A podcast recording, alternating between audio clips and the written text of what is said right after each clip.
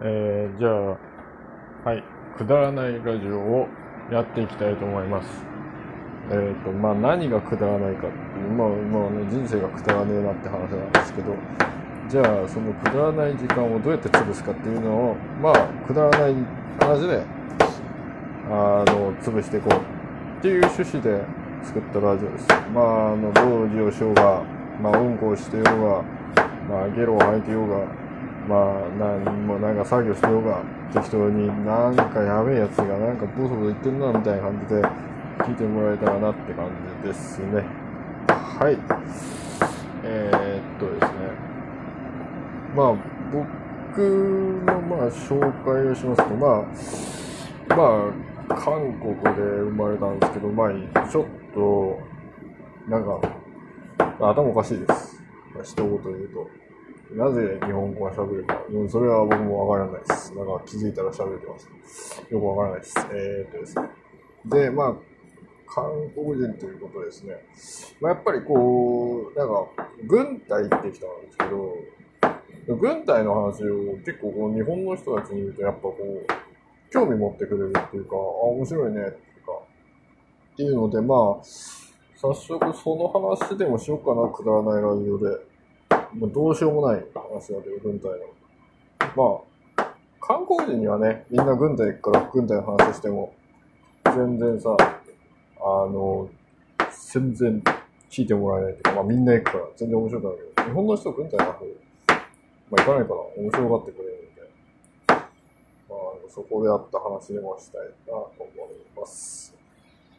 えー、っと、まあいろいろあったんですけど、昔、あの、訓練行った時があって、で、なんか外に、こう、寒い中、なんだろう、あそこ北朝鮮とか近くなので、もうマイナスもう10とか20とかマジでやばいんですよ。で、えー、っと、もうめちゃめちゃ寒い中で、もう外で、こう、あの、キャンプっていうか、あの、テント立てて、まあ寝たんですけど、まあめちゃくちゃ寒くて。で、まあとりあえず次の朝起きて、まあ要するに山の中で、もう周り、まあ僕とまあ数人の軍人しかいなくて。でも周り何の施設もないし、まず、その、ちょっと、あの、うがいとか顔洗いてえなまあもうブラブラしたんですけど、本当なんもなくて、ももちろんトイレもないし、ただの自然っていうか、山の中なんもないので。で、一応軍人にとってはよく言われるのが、あの、軍人にとって、川は、あの、洗面台で、あの、山はトイレだっていう言葉があって、誰がそんなこと言ったか知らないんですけど、なんか、なぜかそういう言葉を僕は知ってて、でとりあえず、あの、顔を洗いに行こうと思って、なんか近くの川を探しにこう、行ったんですよ。で、そしたらなんかもう、川っていうかもう、しょうもないなんか水の流れがあって、で、まあそこでちょっとこう、顔とか洗ったり、こう、ちょっと歯をゆすごうかなと思ったんですけど、なんだなんかもう水が汚い。まず。で、しかもこう、一応他の軍人もいるかもしれないから、その誰が何を、そのど、何の液体をどのように上から流してきたかわからない水だから、これはちょっとこう、衛生的にやばいなと思って。もうあの、ちょっと、もう触れるのはやめようと思って。で、別に川発見したけど、それはそっとしといて、なんかどうしようかなと思って、とりあえずうんこしたいと思って。で、うんこしようと思って、あの、まあ周りそんな誰もいないし、まあ山の中ですし、その、もううんこしようと思って、ううんこ、うんこの体勢、まあ、う、まあ、うんこしようってなったんですけど、その、ふっと気づいたのが、その、周り結構、こう、うんこだらけだった。実は。もう最初から、その、いやもう、うんこがその辺にボトボト落ちてるんですよ。その人間のうんこなのか、そのなんか動物なのかわかんないですけど、うんこがめちゃめちゃ周りあって、で、しかもなんかトイレットペーパーとかもちらほら、なんかこうあって、もう、もうこううんこだらけやんみたいな。もう、それで、ちょっと嫌だなと思って。でも、ちょっといいうんこする場所ないかなと思って、こうまた探したけど、歩いても歩いてももう、こトイレットペーパーちらほら落ちてるし、もううんこその辺に見えるし、なんかもう、だから気づけば臭いなと思ってたし、もう、で、でもうなんやねんと思って。で、あのーまあ、穴を掘ろうと思って、で、とりあえず穴を掘ったんですよ。適当に場所に。で、穴を掘ったら、うんこが出てきたんです。で、嘘やろと思って、で、僕、その時気づいたのが、多分、その山、うんこなんですよ。もう、もう、うんこでできてるんですよ、その山が。だからもう、ううんこなんですよ。もう、いやうわもう、もう、これ、もうそういうことやんってなって、もう、もう、その、なんていうか、そんなうんこ、うんこされると、こっちもさ、なんかもう、うんこできないや、みたいな。もうそんなうんしますみたいな感じになっちゃって、まあ、うんこできなかったっていう話なんですけど、まあ、ねまあ、あの、いいんですよ。この話が面白いかとか、どうかなんて、あのね、あのね、いいんだよ。うん、くだらなければ。それがこのラジオの目的だからね。あ面白くないとか、受けるとか受けないとか、いろんなのどうでもいい。このね、あ、くだらねえが、もうこれな、何このラジオ？しょうもねえな。聞いててしょうもねえなっていうのが目標だからね。それでいい。まあだからあなたがこれを聞いて、もうしょうもねえの聞いてるな、もう、なんかもうなんやねんこの時間もマジ無駄なんだけどって思えば、うん、もう、それがね、まずね、狙いです。もうそれが、まず大正解っていうことです、僕に。だから僕はもう知ったことじゃないです。まああなたはだからもう、もう数分間使って、もう、もうしょうもない韓国人がしょうもないうんこの山でうんこできなかったっていう話を聞いたったりです。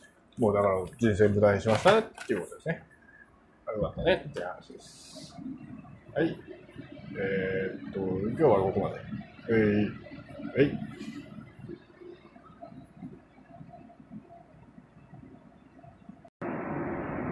えー、っと、前回、あの、まあ、くだらない話をして、あうんこの山の話したんですけど、まあなんか、もうなんか食ったらない話聞いて、なんか、もうよかったね、みたいな。どうしようもなかったね、みたいなのを言ったんですけど、まあよくよく考えてみると、そんなことは言っちゃいけない。まあなんでかっていうと、こういうくだらない話を聞いてくださる方がいるかもしれない。いたらね、もうね、もうね、頭にね、もう血がね、パンパンパンパンなるぐらいね、もう土下座してでも、もうありがとうございましたっていうぐらいね、感謝しなきゃいけないっていうことをね、やっぱね、忘れちゃダメだと思いますよ。まあだからね、あの、ありがたかったっていうことです。あの、聞いてくださった。もしこれを聞いてくださる場合は、まあでもね、僕結構作業とかしてたから、くってらないラジオを聞くの好きなので、あの、こういうのが少しでもね、需要があったらなって思うので、まあ、あの、気軽に時間をね、あの、ぽっちゃり系で、あの、潰していけばって感じなんですけど、まあ、えっ、と、えっ、と、今、ちなみに怒られてます。今、奥さんが。僕今パスタを作りながら、あの、やってたら、うっせえよって言われて、パスタの麺も、あの、なんか大丈夫かって今怒られて、今、ちょっとラジオがどうなるかって感じなんですけど、えっ、と、ちょっとどっか行けって言われたので、ちょっと今、行きます。はい。えっ、と、なんで僕の人生がここまでなっちゃったかって話なんですけどね。えっ、と、えっ、と、とりあえずちょっと困っちゃったので、今回のラジオはここまでにしたいと思います。すいませんでした。はい。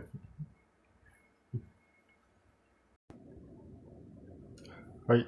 えっとですね。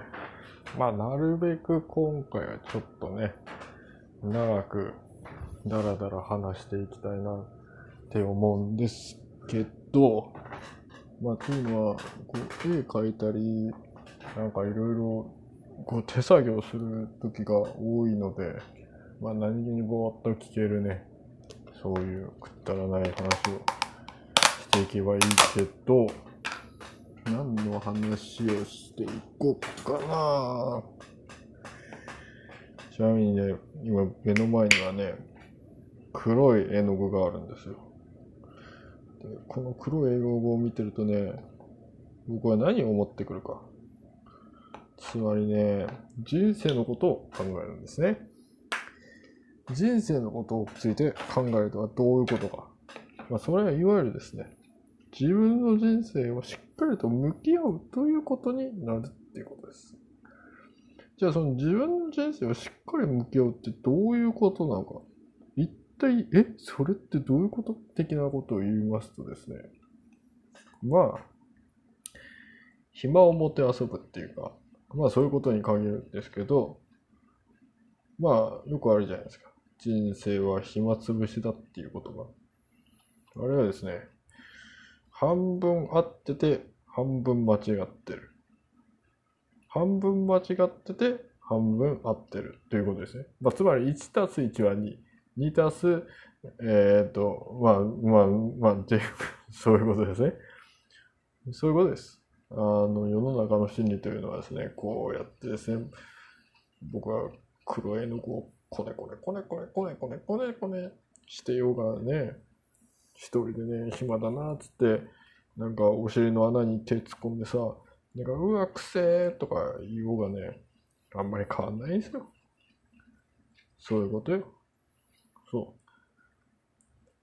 う。まあ、僕は何が言いたいかって言いますとですね、まあ、うちの、よくね、なんか、うちの家族の話ね、人にするとね、なんかウケるわ、それ面白いわって言われることが、ちょこちょこあって、うちの家族って変わってんのかって結構思うんですよ。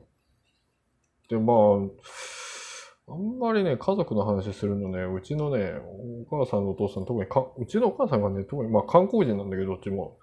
すげえね、韓国って儒教の国っていうのもあって、なんかね、家族の話をネタにするのすげえ嫌うんですよ。ちょっと日本とかと違うってっていうか、日本だと芸人さんとか、うちの親父がとか、うちのお袋がとか、なんか、うちの嫁がとか、ちょっとこう、笑える話とか、普通にテレビの中とかやるじゃないですか。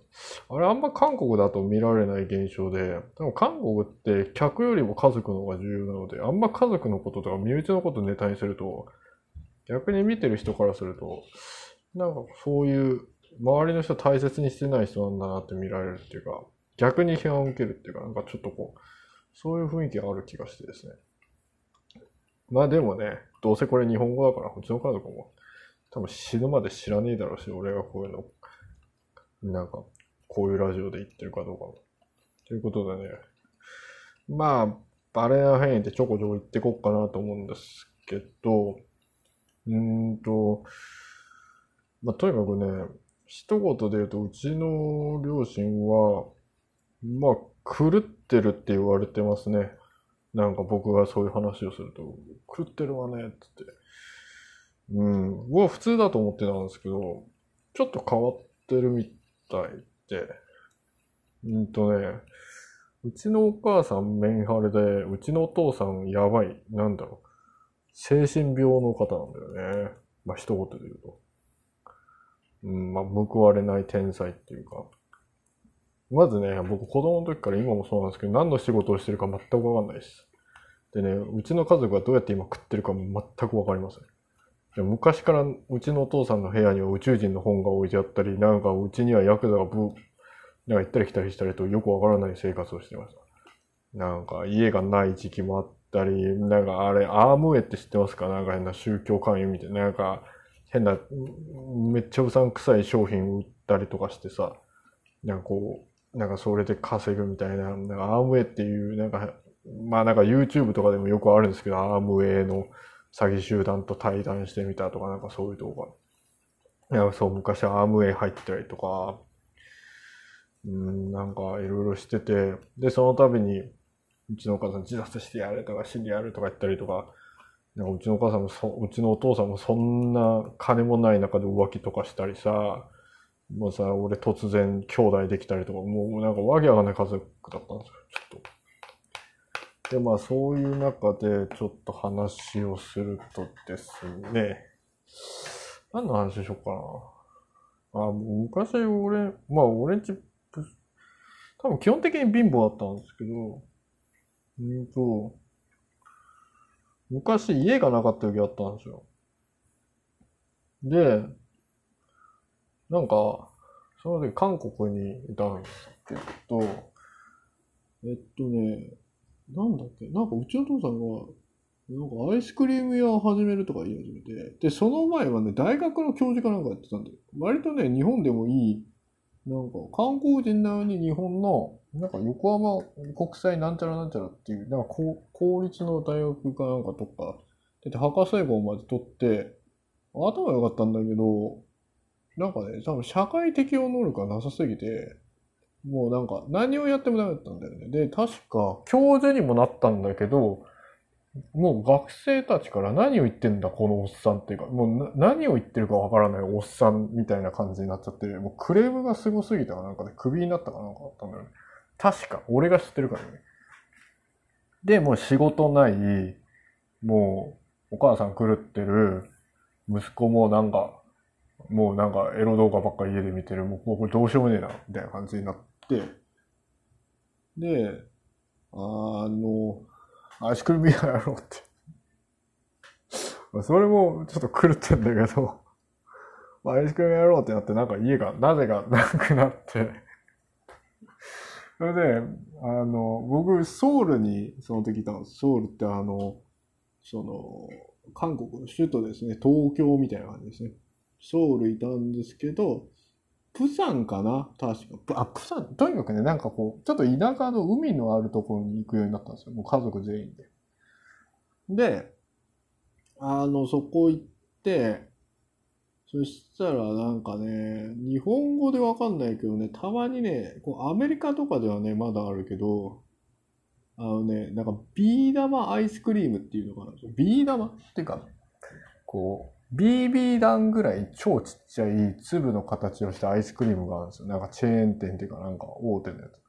それをやるとか言い始めて、で、なんかこう、海辺の近くに、こう屋台みたいな感じでちっちゃくそれのアイスクリーム屋さん立てて、えー、っと、やり始めて、で、それの、その屋台の裏に、かやみたいの作って、そこで3人家族で暮らし始めたんですよ。僕とお母さんとお父さんで。で、もう、主食はもちろんアイスクリームです。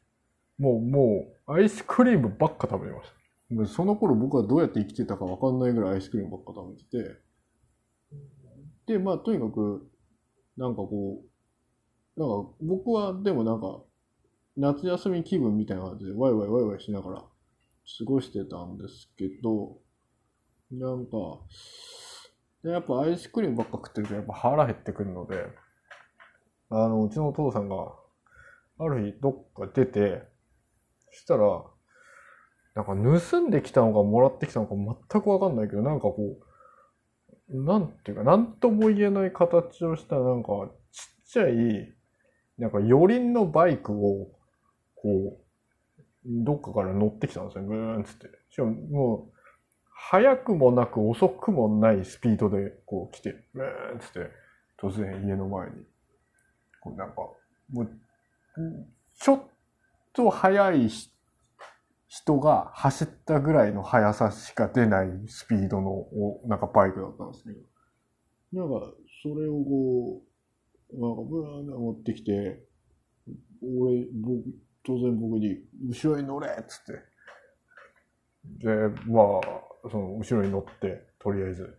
そしたらもう、ペペペペペペとか言いながら、どうしようもないスピードで、こう、二人でどっか向かって、で、なんかバーッと向かったら、あの、その、うん、浜辺のところのなんかこう、立ち入り禁止みたいな柵があって、そのあたりについて、したら、立ち入り禁止のところピッて止まって、あの、登れっつって。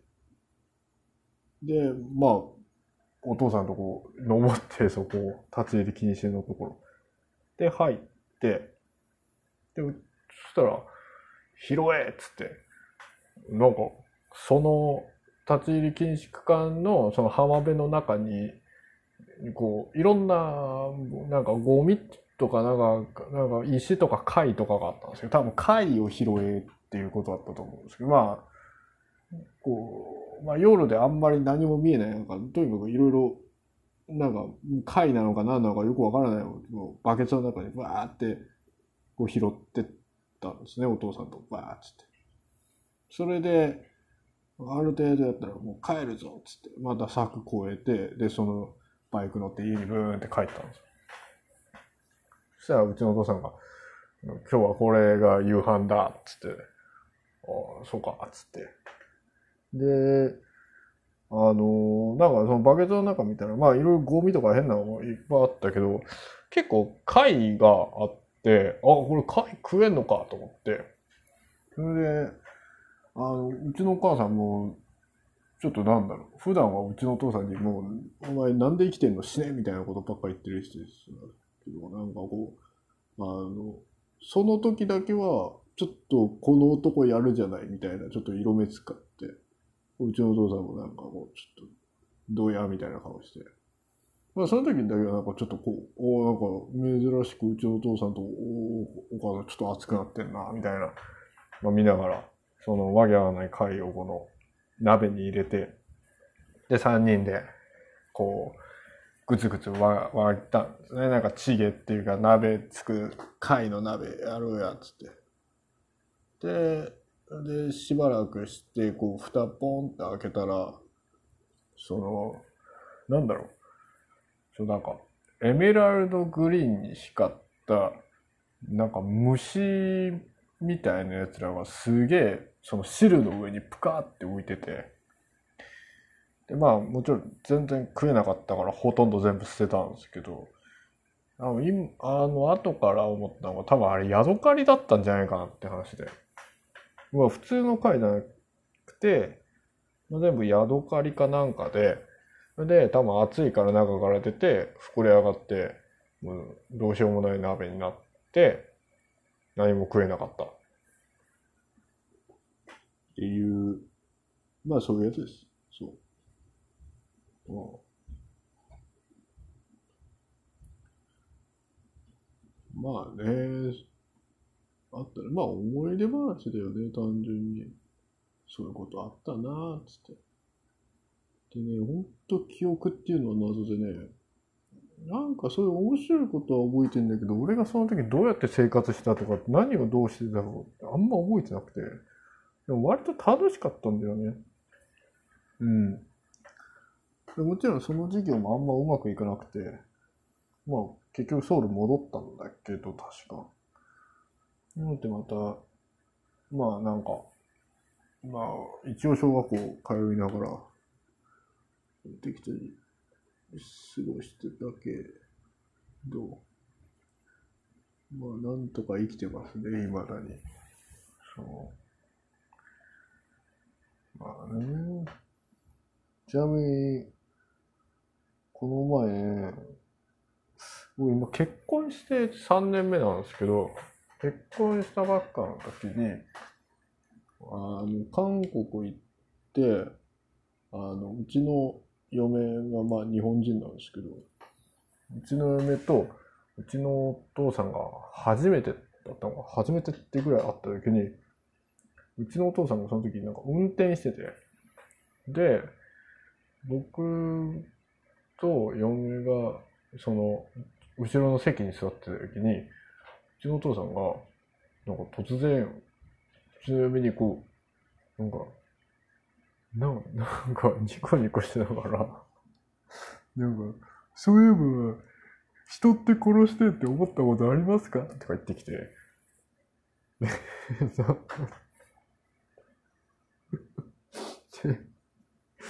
でも、もう俺も嫁も、もう、もうなんだろう。ほぼ初対面みたいな人に、それ、いや、なんていうか、その、信じられないどころか、うん、なんか突っ込んでもしょうがないな、この人ってなって、なんか、まあなんか、軽く無視して終わったんですけど、ょっと未だにね、ちょっと何考えてるかわかんない人ですね。でもすごいいい人です。本当僕はあの、世界で一番優しい人だと思ってるので、めちゃめちゃいい人で、あの、ほぼ僕に怒ったこともないですし、一回だけ昔ボコボコにされた時があったな。あの、うち家族がキリスト教なので、僕はもう行かないですけど、教会とか。キリスト教なので、あの、毎週僕日曜に、あの、ミサ行かなきゃいけなくて、教会の。で、そのね、ミサの時捧げるね、なんかね、こう、お金があるんですよ。それでね、500ウォン。つまり、50円ぐらいかな、日本で言うと。でも500ウォンって結構、小学校に、小学生にしてはでかいお金で、僕、それ、使って、そのミサ行かないで、近くのゲーセン行って、あの、エロゲーに使ってたんですね。で、あの、それを友達がうちの親にチクってバレちゃって、でその時うちのお父さんが、なんかお前ちょっと家にいろとか言って、あしばらくして帰ってきたらなんか近所から変な枝っていうかなんか棒をどっかから拾ってきて、それで僕ボッコボコにされましたね。それが、なんだろう、最初で最後にうちのお父さんに怒られた時かな。そう。で、その、もうあざとか、血あざがすごくても、その体中に、殴られて。で、なんか翌日とか、短パンで学校行ったら、なんだっけ、なんかね、近所の、その、おばさんに、なんかお二人に呼び止められて、え、あんたこれ学校でやられたの？とか言われて。いや、それで、いや、お父さんにやられましたって言ったら、あっそうみたいな感じで終わって。その時はね、まあ今はどうか知らないけど、韓国ってみんな親、子供殴るから。まあ日本も昔はそうだったと思うんだけど、うん、別に普通だからね。そう、子供ボッコボコにされることなんて。今はね、今のご時世ね、その別に日本だろうが韓国だろうがアメリカだろうが子供ぶん殴ったりとかしたら大変なことになるらしいんですけどね。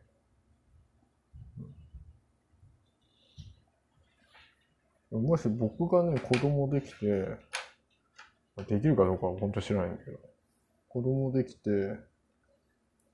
あの、子供が電車の中とかでうるさくしてたら、俺、普通に次の駅で一緒に降りて、もうね、あの、ぶん殴りはしないけど、何をしてんのかなっていう感じで、もう、あの、笑顔で、こう、最大限顔に近づいて、こう何をしてんのかな、君はつって、あの、もう、泣くまでそれやる。何がしたいのかな、君はつって。もうね、あっちがもうお父さん帰ろうよとか、もう、もう、わかったわかった。自分が悪かったです。もう、もう帰りましょう。もう、もう、それ、ちょっとしんどいです。くどいです。もうやめましょうっつっても、もう、もう、絶対そいつが泣くまで。まあ、あの、それだと言って、君は何をしたかったのか？って、ずっと、あ言う。そしたらね、絶対そいつ次からそういうことやんないと思う。殴られるより嫌だと思うよ、そっちの方が。こんな親嫌だわ、みたいな感じ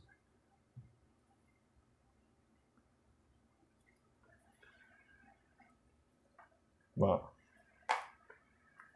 そういう感じですよ。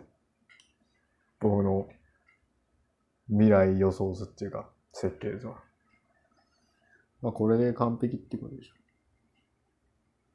まあ、でも、僕がもし本当子供できたらね、大学とかね、子供が超行きたいとか言わない限りはね、ああ、行かせるつもり全くなくてですね。というのは僕が実際に美大出たんですけど、まあ、こういう話あんまり言うと怒られるかもしれないけど、僕は本当、大学行った意味なかったなっていうぐらい、あの、まあ、美大だからかもしれないけど、本当、なんか、その学費とその、なんだろう、時間あれば全然違うことやってたよってぐらい結構、あの思ってる人なので、子供育ったら、通にゲームやらせます。で、実況やれって言います。ゲーム実況やれって言って。か、アイスクリーム屋やれって言います。人が出たになるから元になって。で、俺が幼い頃味わった経験を、全く嫌な経験を、あの、同じ経験をさせる。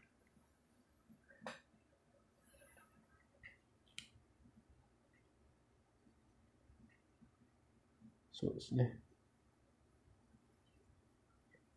まあ、でも子供いるとさ、あれだよね、あの、一緒に遊べるっていうのはいろいろ相談出るのは正直めんどいめんどくせえなって思ったりするんだけど、子供って文句するし、おならするからあんま好きじゃない。まあ俺もする。あんま好きじゃないけど。そうあでも一緒にゲームできたら一緒にキャッキャ言えるのはいいなっって思うよね。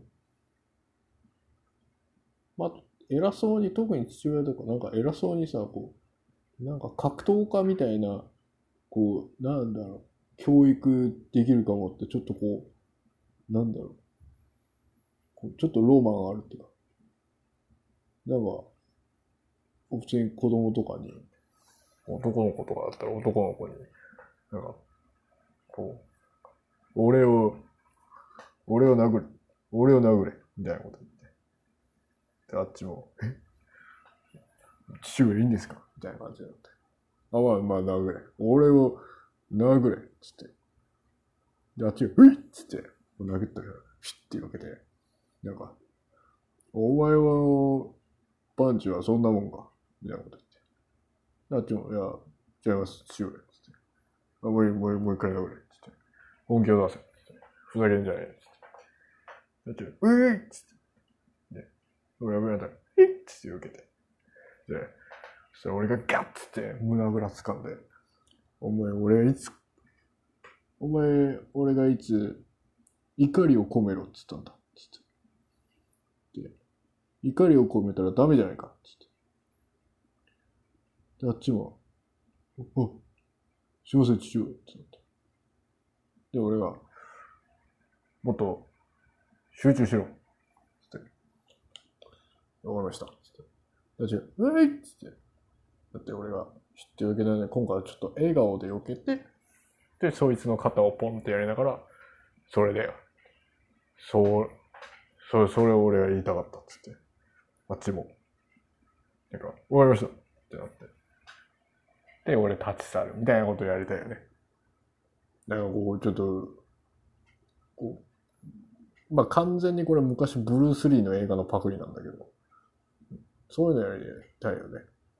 父親になったら。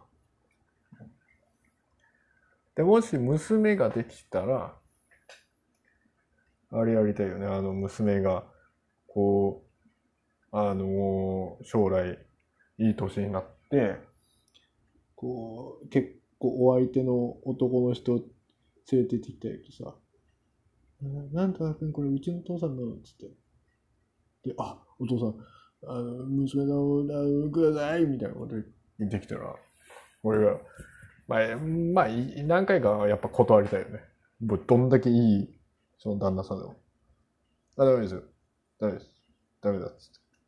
ああの、うちのあれはあげない、つって。それはやっぱちょっとやってみたいよね、お父さんになったら。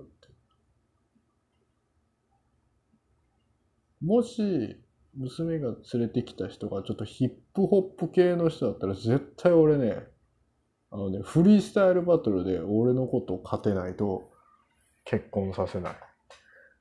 まずね。俺をディスってみろ。みたいな。でもなんか、あっちが例えばディスった時に、一言でも、なんかクソ韓国人とかなんかそういう差別的な用語を使った瞬間にもう、もう警察呼ぶから。ちょ、そ、そ、ちょっと、ちょっと、いや、ディスれっつったけど、そそれはダメでしょ、みたいな。そ、そこの線は守るよ、みたいな。そこ行った瞬間アウトだからね。差別用語。差別用語はディスじゃないからね。それはもうね、ちょっと、ちょっと違う。言っちゃダメっていうやつ。ラップはね、やっぱ平和にやんないと。ラップじゃないって。普通にね、韓国人どういうこととか言ったらね、さそれはね、ただのね、もうね、悪口よ、それ。そんなリズリズムに乗っただけの悪口だから、そんな。ダメ。リズムに乗ってさ、そんな、言ったら全部許されると思ったらね、そんなのね、そんな、あれよ、あの、ダメよ。そんなの。うん。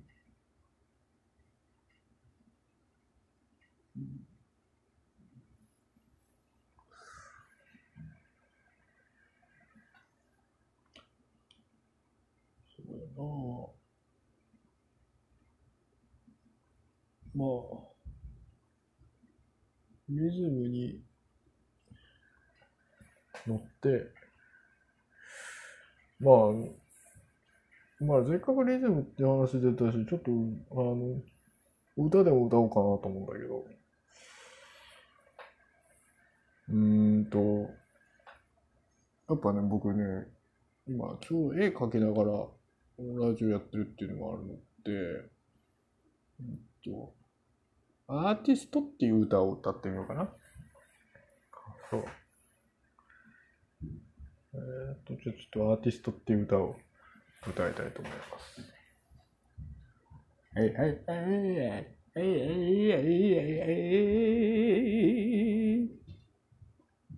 アーティストってなんだろうそれは知らない。アーティストって誰だろう？それはピカソ。ピカソと一緒に踊り狂おうぜ。ピカソは君の家の棚の真ん中あたりにいるぜ。アーティストって誰だろう？俺は知ってる。お前の心の中の底隅にあるやつ。アーティストの人って金持ちなのかな全然ちゃうよ、所詮は。その絵のおっさんと変わんねえぜ。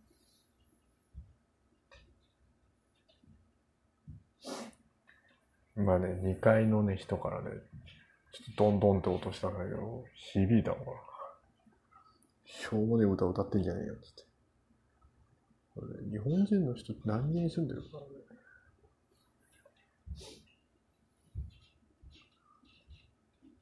そう、僕ね、あれなんですよ。まあ、知ってる人、知らない人いると思うんだけど、僕ね、なぜかね、アメリカにのね、ニューヨークの、まあ、まあ、話長くなるからいいんだけど、ニューヨークにいるんですけどね、俺の住んでるところ、日本人最近多いんだよね。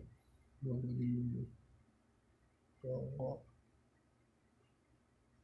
全然ね、挨拶してくんねえの、俺が会釈しても。多分ね、しょうもねえこといっぱい言ってるからね、多分ね、聞こえちゃってんだよ。やばい、こいつと、こいつと関わったらダメだっつって、住民とそんなもんですよ。俺と関わってね、いいこともあればね、悪いこともあるんだけどね。その辺はね、会う人だけ来ればいいってことです。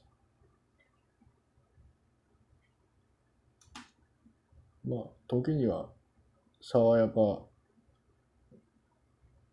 爽やか先生みたいなところもあるし、時には、うん、肉じゃが人間みたいなところもあったりさ。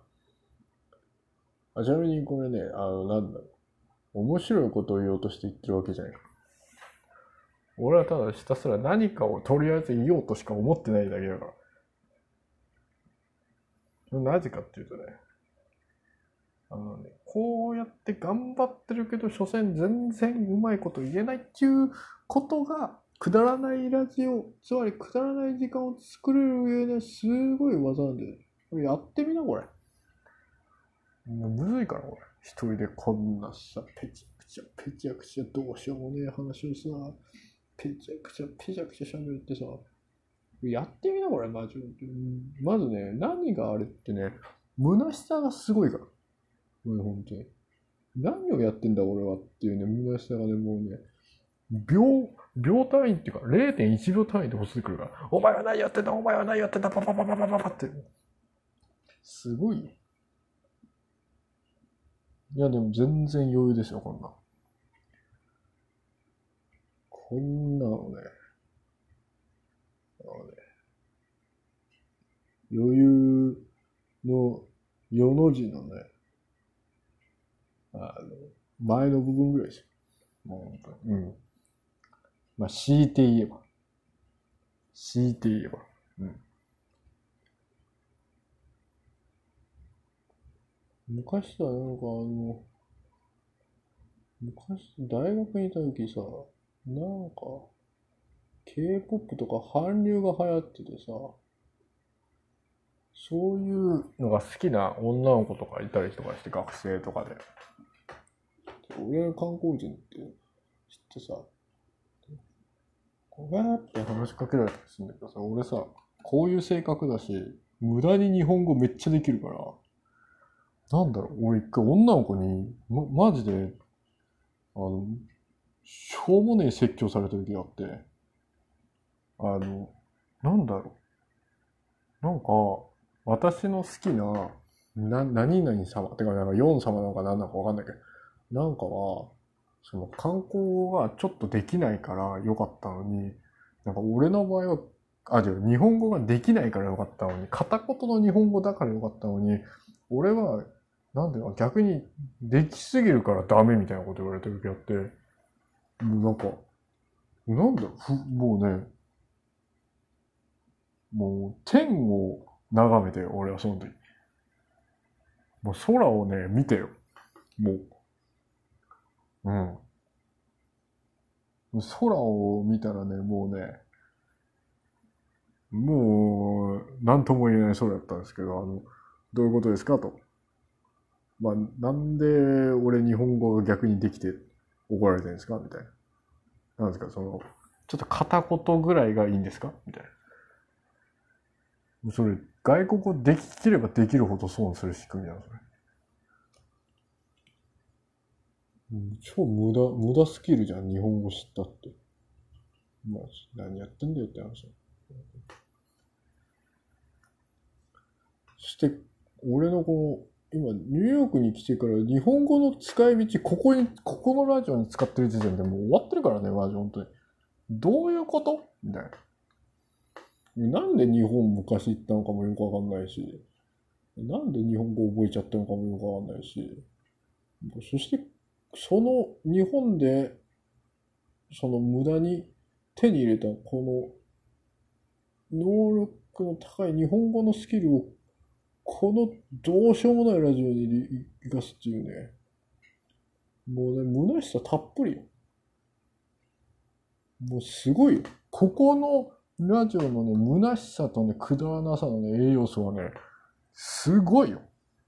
マジ。うん。これだけはね、本当に譲れないぐらいすごい。もう虚しくなりてえと思ったらもうすぐこれつけた方がいい。もうすぐ虚しくなるから。うわぁ、無駄、う、うわぁ、うわーとか思ってもね、もうすぐこのラジオ作ってる。もううわーって感じだから、このラジオ。もう、もう言葉にできないよ、このラジオ。うん。もう誰がどんな形で聞いてるか知らないけど。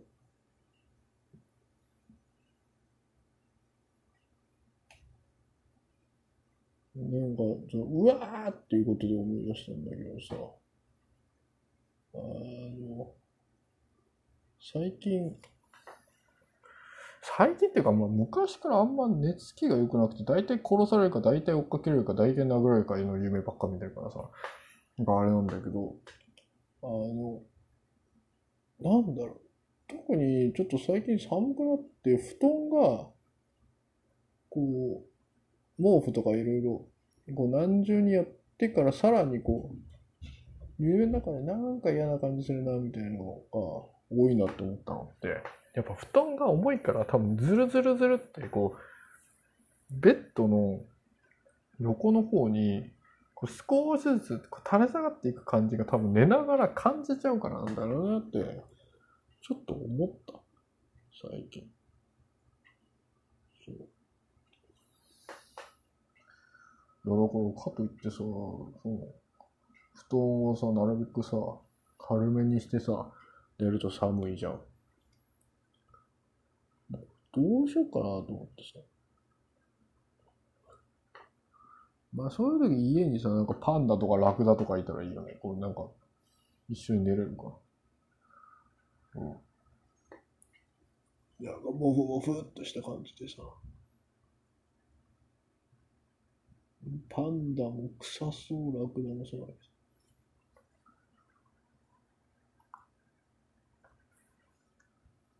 まあ、いつかは、まあ、アメリカで柴犬を飼いたいなっていうのを、嫁とたまに話したりしてるんですけど、柴ね、柴超怖いよな。あれ犬じゃねえよ、あれ。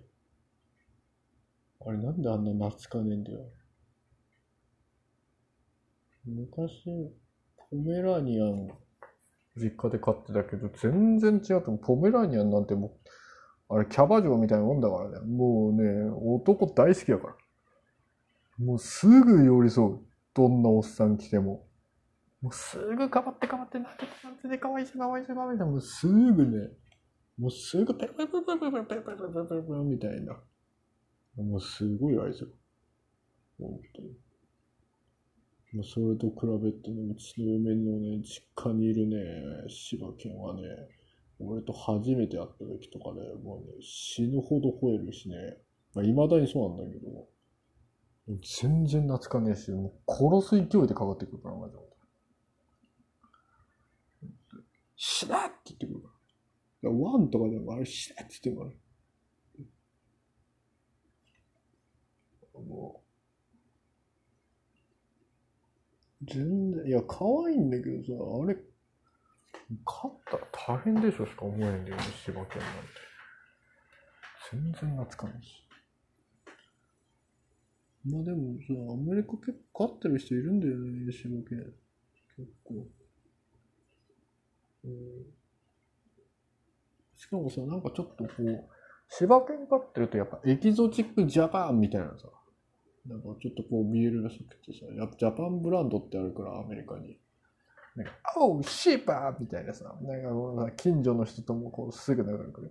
おう、do you have a シーパーみたいなさ、なんかもうちょっとこう、しばしばしばしばしちゃってさ、なんかもう芝飼ってるだけでさ、もうこのさ、私芝飼ってますけど？みたいなさ、感じもなるわけよ。こう飼ってる人はしょうもねえ顔してるくせにさ。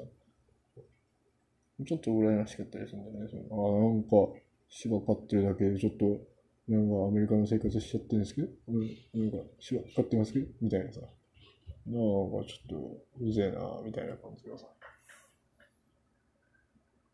ちょっとだけ羨ましかったりね。んだよな。パグもいいけどね、パグもあれもうなんとも情けねえ顔してるよな、パグも。な、なんだろうね、あれ。どういうデザインのセンスしたらさ、ああいうさ、口の周りがさ、ああいう、も、もごもごみたいなさ、あんな生命体が出てくるのか。あれ、なんなのあれ？あれ、いるあの、もごもごのあの黒い、あの、むむしゃむしゃの。絶対、あれだって、あれパッカー取っても別にいいっしょ、あれ。うん。あれいらないでしょ、デザイン的にあれ。あれはでもいいんだよね。もこもこの、あの、なんとも言えない、くちゃくちゃーっとしたところ。あれ、100円ショップであれだけ売ってたら俺買うもん、あれ。あれだけ、こう、なんか売ってた。ていうね、あれ。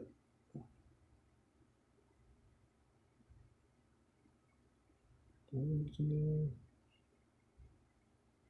まあ、誰とは言わないんだけど、この前さ、俺の友達で、やたらとさ、なんか、なんか、マナティ好きですか？とか言ってくる人がいて、突然、何の前振りもなしに、突然さ、めちゃめちゃ怖い目でさ、すげえ近づいてきて、ところで、マナティ好きですか？って言ってきた友達がいて、ま、マジかやと思ったんだけど、もうね、すごいの。もうね、もう何十分もね、マナティーが好きですかって言ってくるの。マジで。でもね、そう、俺、その時マナティーが何なのかも分かってなくて、その動物なのか何なのかと。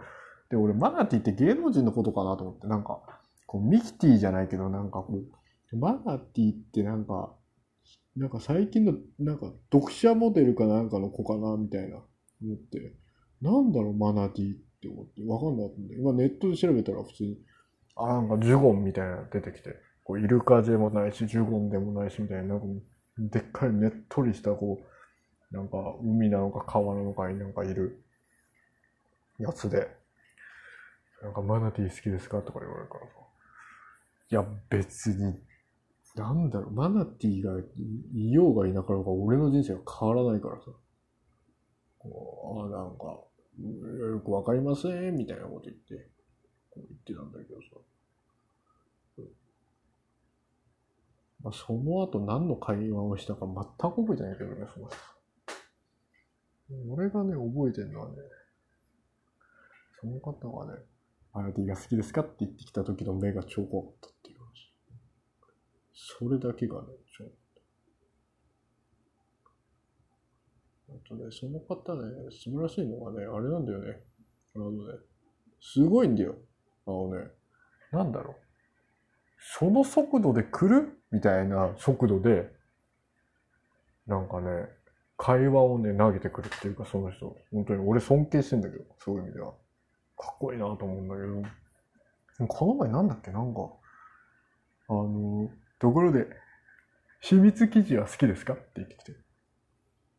で、え？と思って、秘密基地？って。で、そうです。秘密基地好きですか？って言われて。で、俺まさか30、今3か、33になって秘密基地好きですか？ってアメリカで言われると思わなかったからさ。え？とか言って、俺、こう固まってたらさ、こう二人でちょっと固まって、こう、ちょ、ちょっとだけ見つめ合って、その2、3秒ぐらい。そその人がニコってやってきて、で俺、ヒヒってなって、いや、嘘やろ、っつって。いや、その、秘密記事好きですか？つって、で、え？っつって困った相手に、ニコってやってくると思って。俺、マジね、ちょっとね、俺、かっこよかったね、あれ逆に。俺、これでかっこいいわと思った。いや、怖いけど、怖かったけど、マジ天才かも、この人。かっこいいわと思って、やっぱアメリカ広いわと思って。同じ日本人、いや、同じ、そのつながる言語喋る人いても、こんだけ、なんだろう、日本語の幅と破壊力とこのなんか、怖さを広める人がいるんだ。アメリカやっぱすげえな。やっぱ新大陸だわ、みたいな。っていうのを感じましたね。まあだからアベンジャーズとかああいうのが出てくるわけよ。バンバンバンバン。ぶっ壊す人たち。なんでもかんでもぶっ壊す人たち。ああいうのがバンバンバンバン出てくるわけよ。まあ見てねえけど、アベンジャーズ。アベンジャーズあれ、何が、なんか、まあ、流行ってたよね。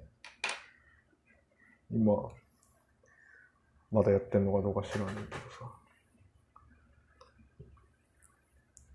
でもなんか、やっぱ昔と比べてさ、あの、映画ってさ、ちょっとこう、廃れてるっていうかなんかこう、盛り上がりに欠けるよね。やっぱりこう、新しい映画とかなんか出ても。うーんって感じで、見ようとあんま思えないっていうか、わざわざ。よっぽどじゃない限りは。今ね、どっちやってるところなんか、あれだよね。まあ、特に韓流系のドラマとかよく流行ってるんだけど、あれ、イカゲームとかさ。ああいうのがなんかこう、ああいう、配信系がすごい話題になったりする。いや、とにかくなんか韓流流行ってますよね。ちょっとはさ、そういうさ、韓国人としての恩恵濃いよって話。マジ濃いよ。なんで来ねえんだよ。おかしいだろ。逆に当たらないのがおかしくねってたまに思うときなんだけど、俺なんかそういう恩恵っていうか。なんか濃いよって話だよね。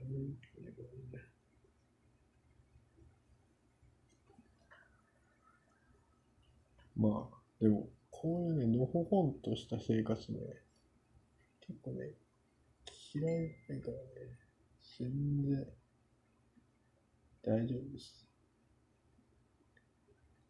まあ、やってます。なんかこの前さ、なんだっけ俺の記憶違いかなんかか知らないけど、なんかちょっと前にこっちのマーベルかなんかの映画で、なんかシャンチーっていう映画が出て、それがなんかマーベルキャラなのにアジア人みたいな感じで話題になって、で俺確かそれの予告編かなんかたまたま見て、そしたらね、本当に俺の聞き間違いかどうか知らないけど、なんか、そこで、なんか、Who do you wanna kill? みたいなこと言ったわけ。だからもう、お前は誰を殺したい？みたいな。そしたらさ、その主人公のアジア人がさ、アメリカっつったわけ。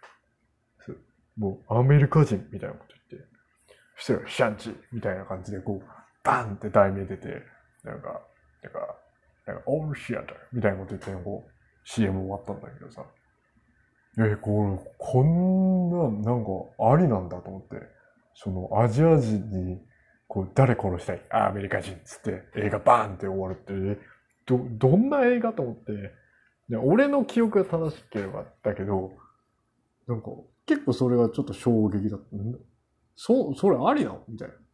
こんななんかブラックライブズメターとかさ、こんな黒人差別とかさ、その敏感な時代なのにさ、アジア人がさ、タイツ着たアジア人がバーンって出てきて、誰殺したい？アメリカ人って言って、おかしいだろ、それ。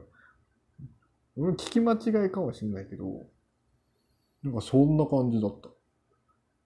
しかもさ、なんかさ、こう、要するに、よくアメリカ映画でありがちの、あの、なんだろう、エセ日本チックな感じだけど、もうアメリカ人今だに忍者とか好きだからさ、もう大阪城で、あの、サイボーグ化した忍者とかまだ住んでんじゃないかって信じてる奴らはさ、あのさ、なんかこう、なんだろう、なんかもう、中、その、はい、その映画の俳優さんも中国系の人なのに、な、もう、その予告編だけ見て分かったんだけど、もうなんか、こう日本の大阪城みたいなところの、なんか秘密基地みたいなところで、もうサイボーグ忍者みたいな格好して、なんか訓練してるわけよ。でおかしいわけよ。もうどこよ、それみたいな。でもそいつ中国人だからねって話だし。で、しかもさ、なんか、お前は何がしたい？アメリカ人みたいな。おかしいんだよ。アメリカ行けよ、だったらみたいな。何、何？大阪城でさ、ピキピキやってんだよ、みたいな。おかしいだろ、みたいな。でもそれが受けちゃってるわけ。わけわかんない映画が受けるからさ。どうしようね。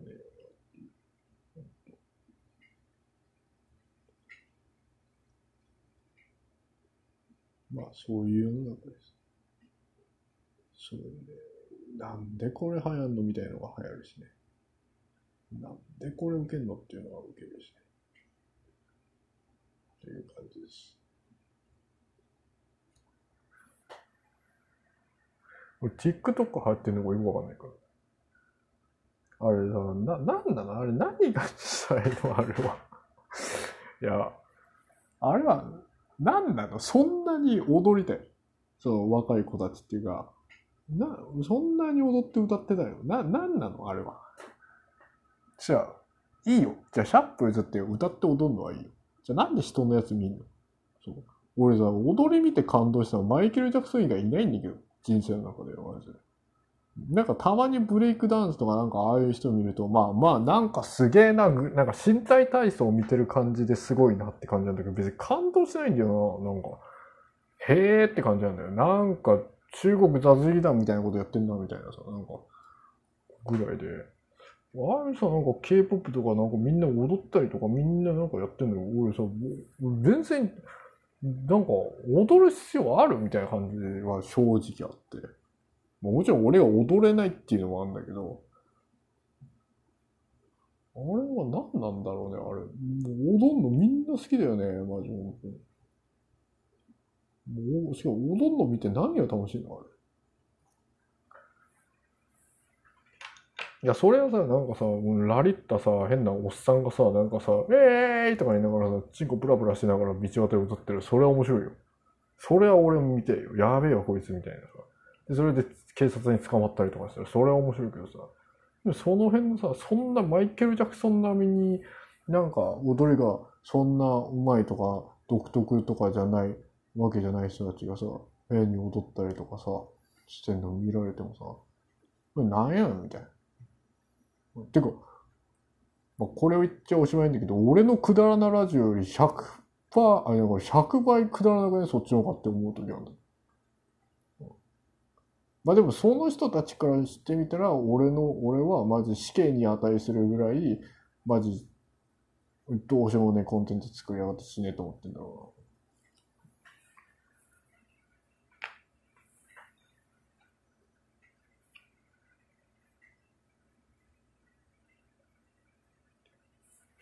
まあでももちろん俺、それをやって金が入るとかだったら全然やるけどね。全然踊りますよ。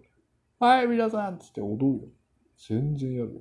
なんかの、得になるんだったら。そのきっかけがない限りは、なるべく踊りたくないよね、人生で。なんでさ、踊ってんの人に見せなきゃいけないんだよ。結構ね、まあよくね、あの、暇の時家でね、嫁とね、実はね、踊るんですよ、実は。別に実はって知らない人からするとどうでもいいと思うんだけど。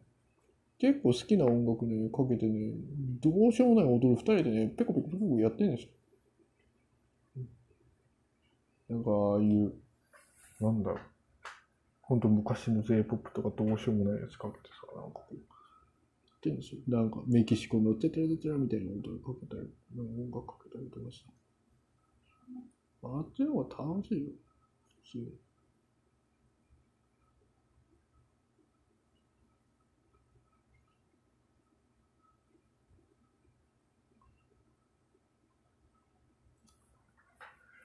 まあ、とりあえず、今回のやらじゃあこんなにしようっていうのはね、なんか俺今、ヘッドホンのね、あのね、なんかこう、バイクでやってんだけど、ヘッドホンってさ、耳痛くなってくんだよね。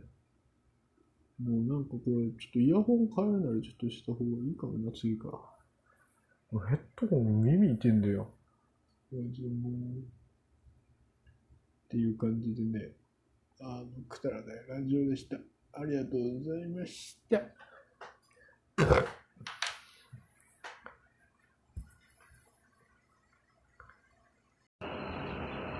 あ、あ、はい。えー、っとですね。今回はですね、くだらなしりとりを一人でやりたいと思います。しりとりをやるけど、くだらない単語じゃないとダメっていうのをですね、やっていきたいと思いますね。えー、っと、じゃあ、くだらな、くだらなでいきましょう。くだらな、な、え出ません。なが出ません。な、な、なん、な、南国、南国のムード。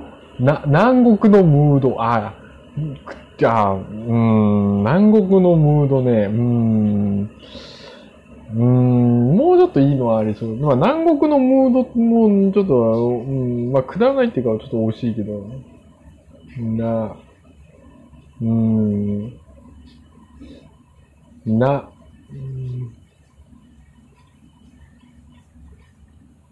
あ、夏の思い出。夏の思い出は僕はくだらないと思います。そんなものはありません。夏の思い出なんてありません。あれはただの嘘です。あんなものある人いません。夏の思い出。ないよ、そんな。はい。夏の思い出。で、あ、ありました。電話に電話。電話に電話。まあ、あの、面白いかどうかはさておき、電話に電話っていう、そのもの？ダジャレなのかもなんか、それはあってもなくても、えーっと、僕の人生は変わりません。なので、くだらないっていうことにします。えーっと、電話に、電話、わ、わんこ先生、わんこ先生はね、あの、学ぶことは多いんだけどね、やっぱね、ちょっとね、くだらないでくだらないよね。もうワンワンしか言わないからね、その辺の見に向かって、うわ、す、す、す、す、す、す、先生って言うからね、もうくだらないよね。もう、ワンコ先生はね、ダメよ。そんなもんは。ワンコ先生は、えっ、と、ダメでした？そう、てか、ちょ、ちょ、ちょ、ちょ、ちょっとサンバ。このコンテンツ持つのかどうかちょっと怪しくなってきたな。くだらなる、くだらなしりとり、ちょっと思いつきでやったんだけど、正直、全然面白くねえな。どうしよう。全然面白くねえ、これ。やってて全然面白くねえわ、これ。どうしよう。なんか急遽、なんか、変えようかな。何にしようかな。なんか、そういうさ、狙ったらダメなんだろうね。だから面白い話とかって。狙ったらダメなんだよ。狙ったら負けよう。そういうものって。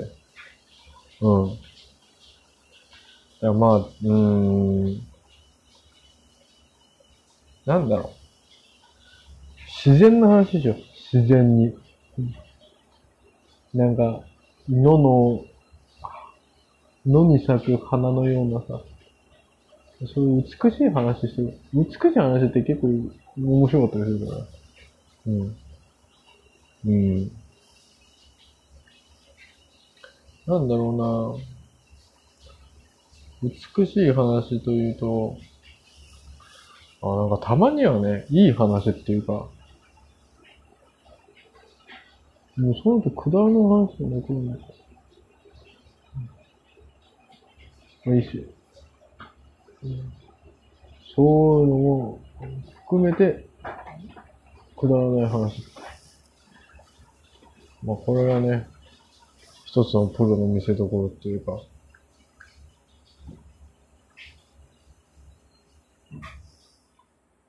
あやべえ。くだらない話が思いつかなさすぎて眠くなってきたわ。うんついわ。はあ、なんやねんこれラジオ。きついわ。まあ、全然思いつかないときはですね、うんあいうえお作戦というやつがあります。あから、うんまで適当に言ってって、思いつく、くだらない話をしていくっていうことです。で、行きましょう。あ。あ。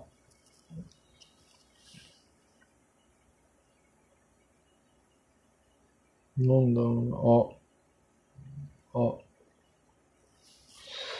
なんか結構、まあ、本当にくだらないし、なんかアンパンマン、この前なんか、2ちゃんかなんか、なんかで、アンパンマンのガチ勢の、ガチ勢って要するにアンパンマンマジで詳しい人がスレ立てて、何でも聞けみたいなスレがあって、もうナンパンマンの何を聞いてもみんな答えるみたいな人がいて。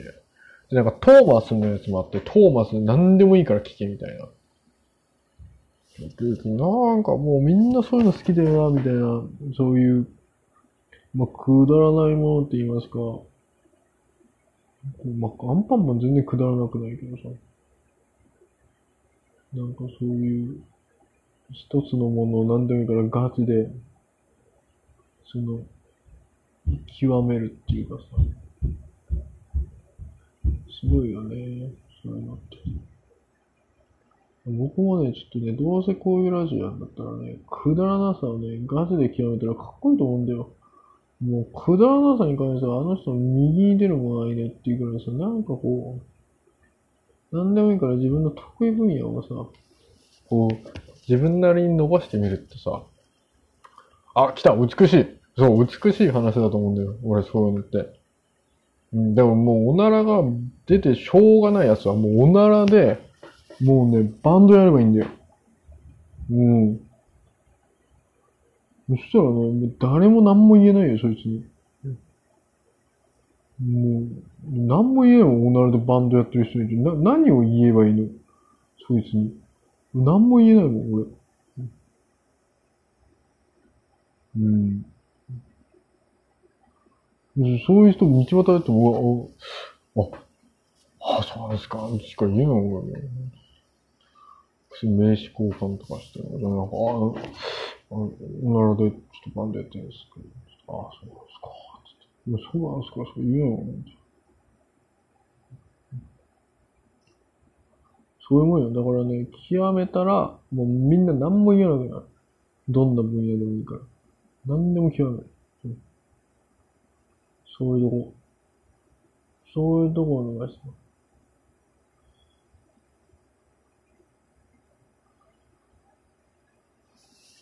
よし。なんか、生きる勇気が湧いてきたね。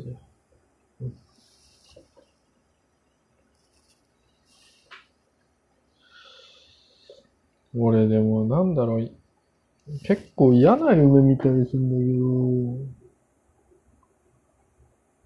ど、嫌な夢の一つでさ、やっぱさ、便器の中に顔突っ込まれる夢って結構見るんだけどさ、あれ何なんだろうね、あれ。すげえよく見るのよ、今日もそうだったし。何なのあれ？便器の中に顔突っ込まれて。なんだろう？あれ。夢ってなんだろう？これなんかこう、それだけ嫌だって思うの、の場面になりがちだよね。なんか。でも大体うんことが便器系のなんか汚い系の夢っていいことある時らしいんだけど、俺全然いいことばっかり。どういうこと？あ、でもね、あのね、俺ね、これだけは自信あるよ。あのね、俺これだけはマジ自信ある。これたまにはいいこと言うわ。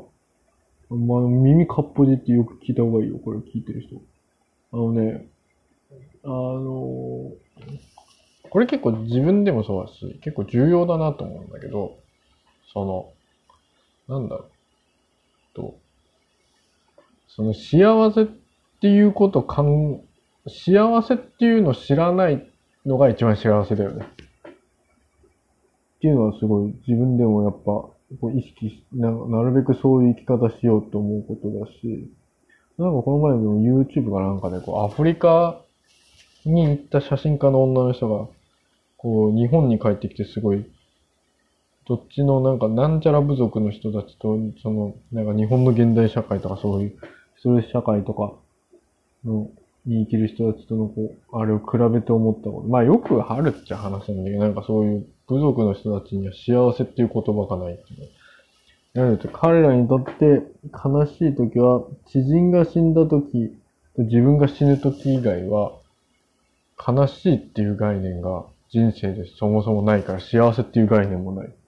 要するにずっと幸せだからな、みたいなこと言ってるんだけど、まあ、な、なんかうぜえな、その話っていうのもあるけど、でもまあ、それってすごい僕は、あのー、なんだろう、僕はそれをやっぱりね、あの、やっていきたい。そう。だからね、もう、そう、でもね、俺がね、こういう話してる時点でもうダメなんだよ。もう、そのマサイ族かなんかの人たちはもうそういう話すらもしないからね。もうだからもう俺がこの話してる時点でもうね、ぶってる時点でダメだよ。もう意識してる時点でダメだよ。うん。でも僕はもう幸せじゃないっていうことなんです。その時点で。そう。だからね、そういうね、僕はね、幸せがどうかっていうのはね、まあ置いときましょう。うん。そんな話は。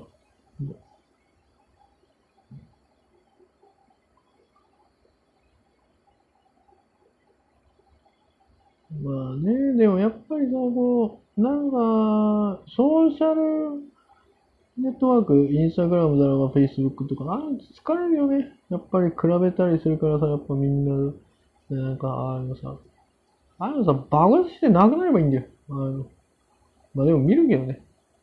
うん。まあ、あの、でも俺あんま見ない方だと思うな、周りの人の、あれとか見ると。正直、みんなよく見るよね、マジで、本当に。うん、すごいと思う。疲れないのかな、あんな見てて。ちょっと見るともうあるんだけどね。すごいよなソーシャルネットワークね。何でソーシャルネットワークって誰が作ったんだよね。俺、あれなかった時の方が楽しかったもんな。ああいうの。なんかもっとさ、普通にさ、みんなで集まってゲームとかしてた時期が良かったかもな。子供の時とかさ、のらりくらりとさ、なんか集まってスーファミやったりとかさ、あの時代の方がこう、のんびりって感じだったね。のんびり健やか。あね、昔のことを悔やんじゃいけないっていう言葉とかなんだけど、別にね、俺何でもいいと思うんだ。あの時が良かったなぁとか思ったり、自分今の方がいいなと思ったり、別に人生なんてさ、どう思うかみんなさ、うんこで生まれてうんこで死ぬわけだから別にどうでもいいね。ですね。僕はああいうの大嫌いなので、あの、成功する方法とか幸せになる方法とか言ってる人たち大嫌いなのね。全部ね、ああ、あれね、マジ嫌いだわ、ああいうの。本当に。みんなね、勝手に生きればいいと思うよ、ここは。うん、と。ああいうのさ、なんか僕、なんかまあ、本当に人それぞれ聞けばいいと思うんですけど、これ何なんだろうくだらない話になるのかこれ今回ちょちょっとだけ真面目な話になるかもしれないけど、あのね、俺昔ね、あの、まあ、知り合い、知り合いっていうか、うちいとこのね、俺お姉ちゃんいたんだけどさ、昔さ、自殺したんだよ、お姉ちゃんが。でね、何なんだろう。とにかく自殺しちゃったんだよ。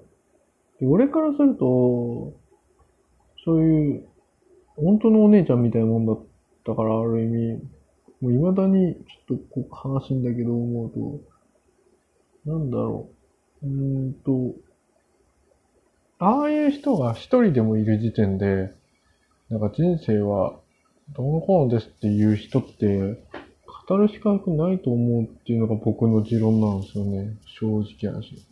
ま、いくらわかりますよ。綺麗事言うのはいいと、いい、いいといい、まあなんていうか、ああいうの語られると、でもそれをその人が語ったところで、今後世の中の人たちがもうどう救われるか、僕のそのお姉さんは、まあ要するに、もう死んじゃったので、その事実は変わらないので、うん、なんていうか、なんかね、まああんま暗い話してんのもしょうがないけど、うん、その事実が一回でも、この地球上にあったっていうだけでさ、なんていうか、僕にはちょっと、あんまり響かないってっていうか、そういう話とかも。やばいな、くだらないラジオじゃなくなってきたな。まあいいじゃないですか、こういうのも、ある意味、く、まあ、くだらないって言っちゃ失礼だけどさ、いろんな話してもいいんじゃない？うん。ぼーっと聞いたり、なるほどなーとか思いながら聞いたら、いいんじゃない？別にさ、面白い話とかさ、そういう話とか、さ、しなくてもさ、だらだらとな。ん。かさ、適当なこと言ってさ、ブラブラさしながら来ちゃってさ、思うん。だけどね。うん。うん。そうだよな。でも、こういう、なん。だろうな。いや、まあ、すごい今の、あの、一つの世の中、テクノロジーとか進化してありがたいなと思うのは、なんだろう。あの、人生の軸がいろいろさ、こう、変わってくるっていうか、昔は少数の人たちが成功して、それに向けてみんな頑張るみたいな時代だっただんだん今フォーマットが、あの、直線よりも面化してるっていうか、スプレッド化してるっていうか、誰でもアーティストになれるし、誰でも表現者になれるし、誰でも好きなことがある意味、そこでいくら稼げるかどうかはまあ競争かもしれないけど、その、フォーマットっていうか、あれ自体は結構みんな自由にできる時代だから。だって今、くだらない話してるとか、あれもさ、これ単純に誰が聞いてるどうのもちろん誰かが聞いてくれたら嬉しいけど、そういう誰かが聞いてくれるかもっていうフォーマットがあるわけで、こうやって俺だって、本当にどこにも行き場のないような話を、こう、できてるわけだし、そういうのがあるだけでもすごい何なんだろう。一つ人生が楽しいっていうか、それはね、すごいいいと思います、僕は。うん。楽しいじゃん、やっぱり。うん、普通に。好きなことがだらだら話してたりさ。まあ誰かが聞いてくれて何かのあれになるのかなって思うだけでさ。いるだけでも。で、結局は自分の人生で、自分のあれだから他人がどうのこうのもあれかもしれないけど、ね。まずあれだからさ、そう。昔、なんだっけ、あの、シルバニアファミリーだっけ？なんか、あれ、持ってる家庭がどんだけ金持ちなんだろうとか思ったり高いよね、あれ。あんなうち絶対無駄よ、あれ。あれ、未だに日本とか売ってんのかな、これ。どうだろう。あれは、高いよね。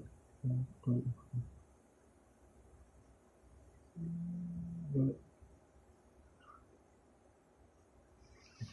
よし。ああ、疲れた。